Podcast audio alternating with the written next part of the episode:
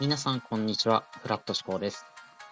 カフェで作業していると、やたらに話し声が大きいおっさんやおばさんがいますよね。一緒に話している人、せいぜい1、2メートルの範囲に声が届けばいいのに、わざわざ店内の全員が聞こえるようなボリュームで話しています。声が大きい人が無駄に声が大きくなってしまう理由について、高齢で耳が遠くなったことが原因の一つであると思っていました。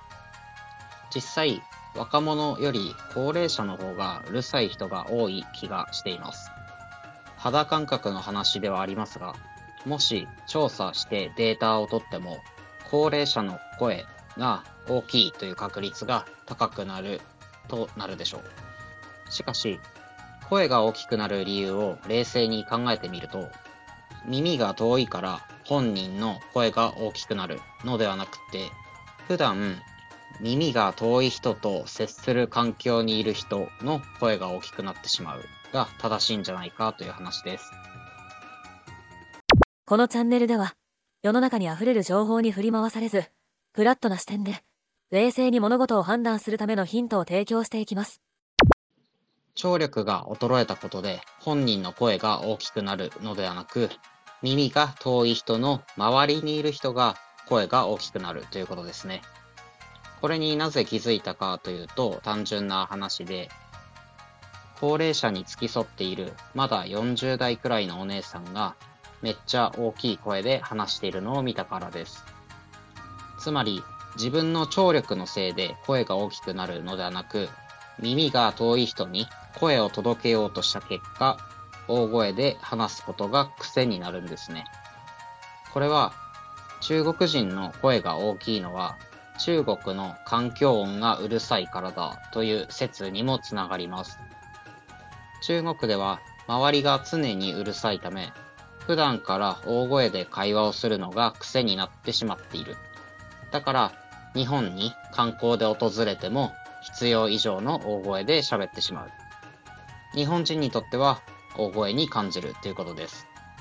当然、環境が原因なので、中国の人は年齢は関係なく声が大きくなりがちです。では、声が大きくなる原因が本人の聴力の問題ではないとしたら、高齢者は声がでかいというイメージはどこから来るのか。答えは簡単で、高齢者は高齢者と過ごす機会が多いからということで説明がつきます。高齢者の友達の高齢者とか、普段利用するお店や施設に集まる高齢者に声を届けるために声が大きくなっています。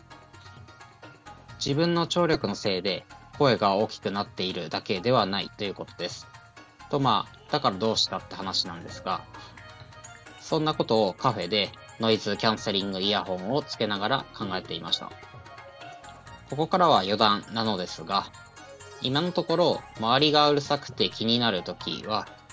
防衛手段としてノイズキャンセリングヘッドホンとか耳栓とかで対応するしかないのですが、耳が遠い人が音を聞き取りやすくなれば、過剰に大きい声で話す人も減るんじゃないかなとか思っています。補聴器とか周辺の音をブーストするやつではなくて、一緒にカフェに来ているグループ内での会話がそれぞれの耳に届く的な。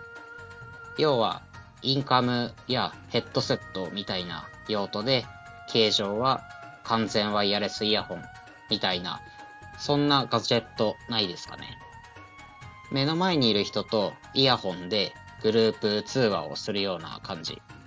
これだと声のボリュームはそれぞれ調整すればいい。そしたら声を張り上げなくてもいいので、喉にも優しいし、大声で周りに迷惑をかけることもないのになとか思っています。それでは皆さん、良い井戸端会議を。